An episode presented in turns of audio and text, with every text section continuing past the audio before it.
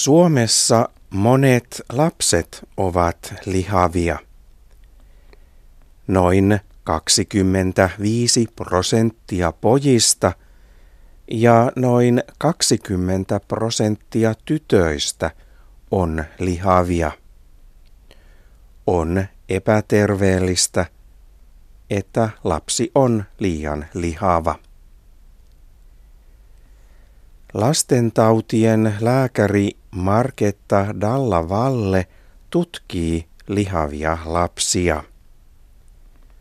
Hän on huolissaan siitä, että monet lapset ovat lihavia jo ennen kouluikää. Lihavia pikkulapsia on nyt paljon enemmän kuin ennen.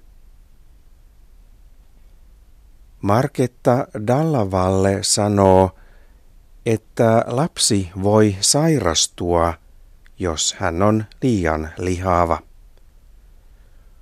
On lihavia lapsia, joilla on esimerkiksi tyypin kaksi sokeritauti eli diabetes. Oikeastaan se on aikuisten sairaus.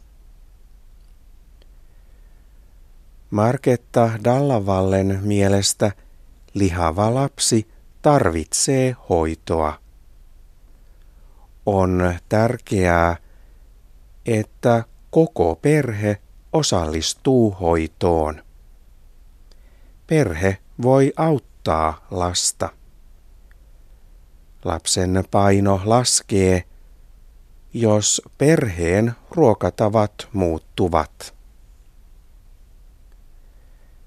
Myös liikunta on tärkeää, että lapsen paino laskee. Joskus lihavan lapsen ei tarvitse osallistua koulun liikuntatunnille, koska liikunta on hänelle vaikeaa. Marketta Dallavallen mielestä myös lihavan lapsen täytyy päästä mukaan koulun liikuntatunnille.